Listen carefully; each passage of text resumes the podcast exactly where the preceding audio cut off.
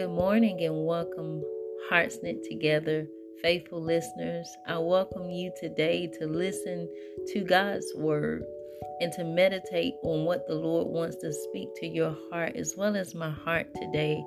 You know, there's nothing like being in the presence of the Lord, there's nothing like allowing God's Word to heal and mend your broken heart. And today we're going to talk about be not deceived and why God is saying these things are so important because the enemy's job is to deceive the hearts of God's children. You know, the enemy has been using the same tactics over and over and over again to steal, kill, and destroy what God intended purpose is in our, our lives. And when the enemy feels as if he set a trap against God's children, then sometimes God's children feel as if though God has done this thing, but sometimes we have to be mindful of what kind of power and authority we give the enemy. We have the power and the authority to shut the door in the enemy's face. And so the book of Galatians r- reminds us do not be deceived. Like if we choose to deliberately sin against the Lord and we're saying that we're children of God, but we're living a life in hidden sin that is not pleasing to the Lord, then in actuality, we are truly mocking God and we will not get very far in the long run. And so sometimes the Lord has to teach his children a lesson so that they do not continue to wander off in sin or become like the runaway bride, constantly running from what the Lord has intended and purpose for you to do. You shall be what the Lord has called you to be, and you cannot run from the calling. You shall become what He's called you to be. So today we want to focus on Galatians 6 and 7, where it emphasizes and encourages the body of Christ these words. He says, Be not deceived. God is not mocked. For whatever a man soweth, that shall he also reap. And this word is so powerful, it's very prophetic because Daniel understood this. But we're going to open up with this devotion that I read in here by saying deception is the root cause of sin.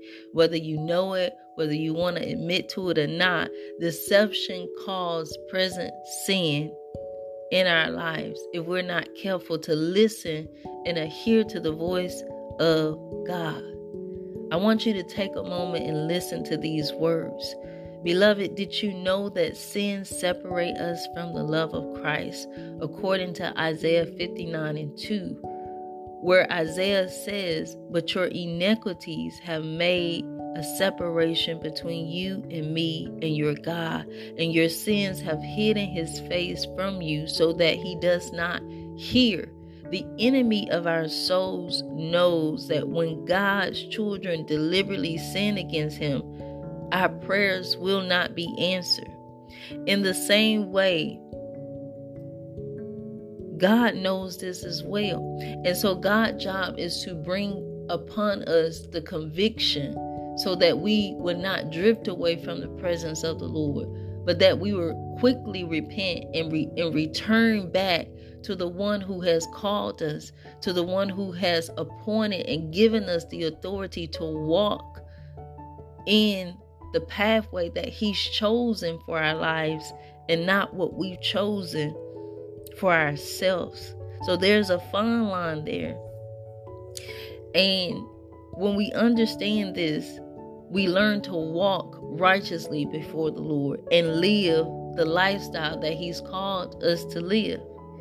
In this same way, we need to understand that in order for God to hear the prayers of the righteous, we must turn from our sins we must cry out to our holy God for help because God is a God of mercy. And we must not take God's mercy for granted, His grace for granted. And even as we're crying out to Him, we must ask to be forgiven of anything that we've done, present or past sin, or anything that we said to offend God, to offend or become a reproach to our Heavenly Father. We must understand that our God is great in mercy. His grace abounded in us, and He will alone, God will alone incline His holy ears to hear the prayers of the righteous. When the righteous choose to forsake the sin, the present sin that that in this time that we're living in that the world doesn't want to talk about because the world is entangled in sin and some of God's children have drifted away to sinless things, sin, sinful idols, sinful deeds, acts, and have been caught. Some in the act of adultery, some have been cheated on, some have been lied on. And these things have happened as a result of choosing to sin against the Lord. But when sin is present, repentance must take place. And there must be a turning in our hearts, an inward turning to say we that we will no longer make a covenant with the Father of lies, but that our covenant will be between God, the holy God, the holy one who has chosen his people to be a holy bride for him. Because when sin is present, we become objects of shame, of reproach against those who have once looked up to us and admired us. And they would say things like this to scorn you. How could a pastor be called of God and be living in sin?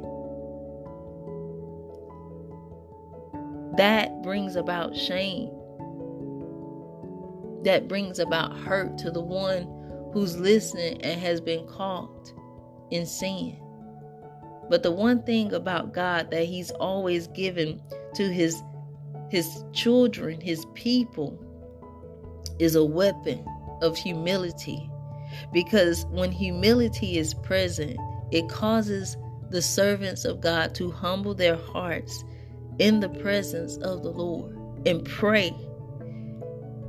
And that is true because the Bible says in Second Chronicles 7 and 4 that after seeking God's face and turning from sin, then God will hear our prayers he will we will be able to hear from heaven and he will forgive us of our sin and he will begin to heal the land. But most importantly and i want you to see this prayer in the bible that takes place during the time of jeremiah's day and time. Um actually i'm sorry it wasn't jeremiah that i wanted to refer to but it was daniel this prayer that Daniel prays is a very powerful prayer, and it's a prayer that I want to pray today for God's people because it's much needed. Because even the even Daniel admitted to the to the sin that was present among God and his people. And this is what we are this day and time. Many of God's people have turned against him. Many of God's people have compromised their faith, have made a covenant with Baals and all of these false gods. But God is saying we must repent and turn from our sins back to Him. That we must carry out the assignment that He's given us and live according to the way for which He has called us to live holy so if you go to the book of Daniel, chapter 9, let's start with verse. Uh, we're going to start with verse 4 because that's a powerful verse. So, chapter 9, starting in verse 4, Daniel is talking about how he prayed to the Lord. But first, I'm sorry, let's back up a little bit. Let's go to uh, chapter 9, verse 3. But Daniel is talking about how he turned to the Lord and petitioned God in prayer. So he says, So I turned to the Lord God and pleaded with him in prayer and petition and fasting and in sackcloth and ashes.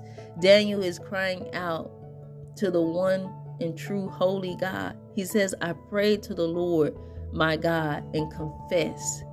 We have the power and the authority to confess our sins not unto man, but unto the Lord, to the one who hears us. He says, O Lord, the great and awesome God who keeps his covenant of love with all who love him and obey his commands.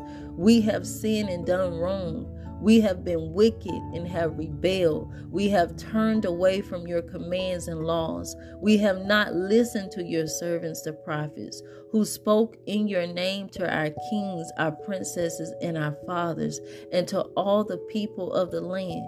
Lord, you are righteous, but this day we are covered with shame. Is nothing more hurtful than to know that you once walked so closely with God to find out that in your heart and on your conscience there is guilt, there is shame because of present sin. It says, The men of Judah and people of Jerusalem and all Israel, both near and far, and in and all the countries where you have scattered us because of our unfaithfulness to you. Daniel says, O Lord, we and our kings, our princesses, and our fathers are covered with shame.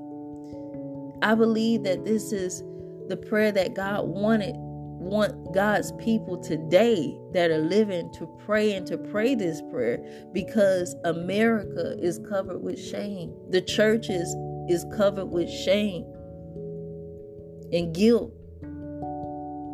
The countries from nation to nation is covered with shame because like Daniel said, he says, because we've sinned against you. Daniel acknowledges that God first is holy. He acknowledges and confesses his sin. Then he says, The Lord our God is merciful and forgiving, even though we have rebelled against him. And just like Daniel, I can attest to this. This is my prayer today. We've rebelled against him. But we have not obeyed the Lord our God or kept the laws He'd given us through His servants, the prophets. All Israel has transgressed your law and turned away, refusing to obey you. If we're going to follow God wholeheartedly, if we're going to literally take up our cross and choose Christ, we have to obey God's word. We have to adhere to God's commands. And Daniel says, Therefore, the curses and sworn judgment written in the law of Moses, the servant of God, have been poured out on us.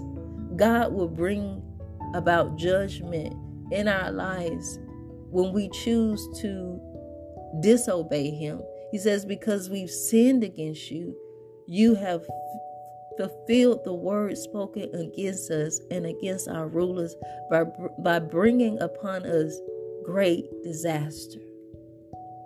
Now, those of you who don't know God that is listening to this message today, God will bring great disasters in our lives when we choose to deliberately sin against Him. It says, Under the whole heaven, nothing has ever been done like what has been done to Jerusalem. Just as it is written in the law of Moses, all this disaster has come upon us, yet we have not sought the favor of the Lord our God by turning from our sins and giving attention to your truth.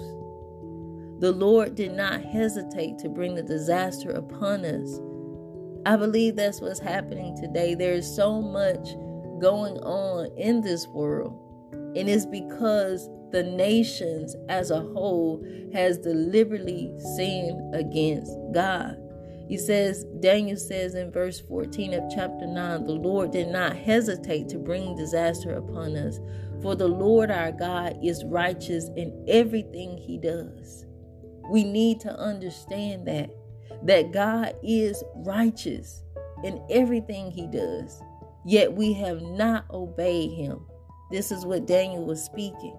And this is again this word that Daniel spoke long ago is also um, applicable for for where we are today. He says, "Now, O Lord our God, who brought your people out of Egypt with a mighty hand, and who made for yourself a name that endures to this day, we have sinned, we have done wrong, O Lord, in keeping with all your righteous acts."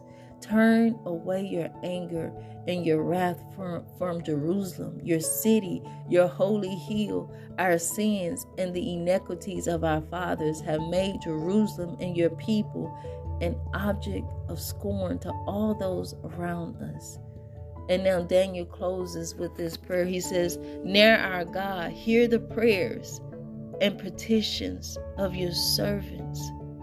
For your sake, O Lord, look with favor on your desolate sanctuary. Give ear, O God, and hear. Open your eyes and see the desolation of the city that bears your name. We do not make requests of you because we are righteous, but because you are your I'm sorry, Daniel says, because of your great mercy. Then he says, Oh Lord, listen.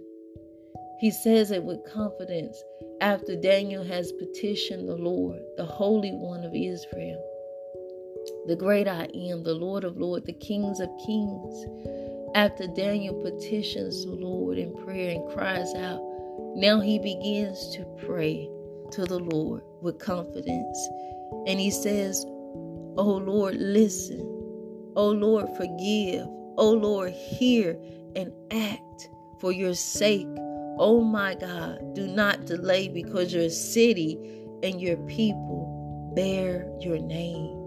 And that is my prayer today for those that are listening near and far. Oh Lord, listen to the cry of your people. Oh Lord, forgive the sins that your people have committed against thee. O Lord, hear and act for your sake, O God. Do not delay because your city and your people bear your name. I thank you for listening today to this message that the Lord wanted me to share that we bear the name of Christ. And because we bear the name of Christ, we must adhere, we must obey, we must submit, we must follow, we must act because we belong to the one who has called us. Our life does not belong to us, but our life belongs to the one who has appointed us, who have chosen us. We are sons and daughters of the King, and we must act like it. We must behave like it, no longer being deceived by the lies of the enemy, nor coming subject to the, the father of lies. God has given us authority that we will become rulers in the earth, living according to the way that He's called us to live and choosing to walk upright, choosing obedience, choosing to honor our Lord, choosing to put Him on the throne of our lives there should be no idols present in our lives. God should be the only one ruling on the throne of our hearts. And when God is not ruling on our hearts, when the Holy Spirit is not helping us to make the decisions that is aligning with God's word, then we are deceiving ourselves. And remember, as we stated in the book of Galatians, chapter 6, verse 7, that be not deceived, for God is not mocked. God knows everything. God is present. God can see and He knows the choices that we're going to make. He says, For whatever a man soweth, that he shall also reap. So make sure that you're sowing righteously before the Lord.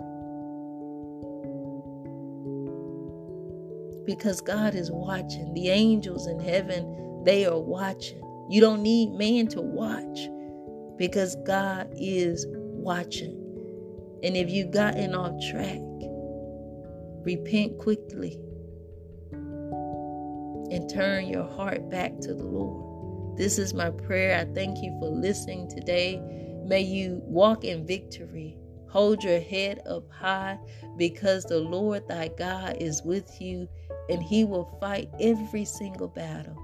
Only if you just take everything to the Lord in prayer, he will meet you while you're praying and God will turn everything around in just one single day. To God be the glory. And I pray that you would tune in for another segment on tomorrow morning. God bless. Go in peace and in the love of Christ. Until next time, I hope to see you soon.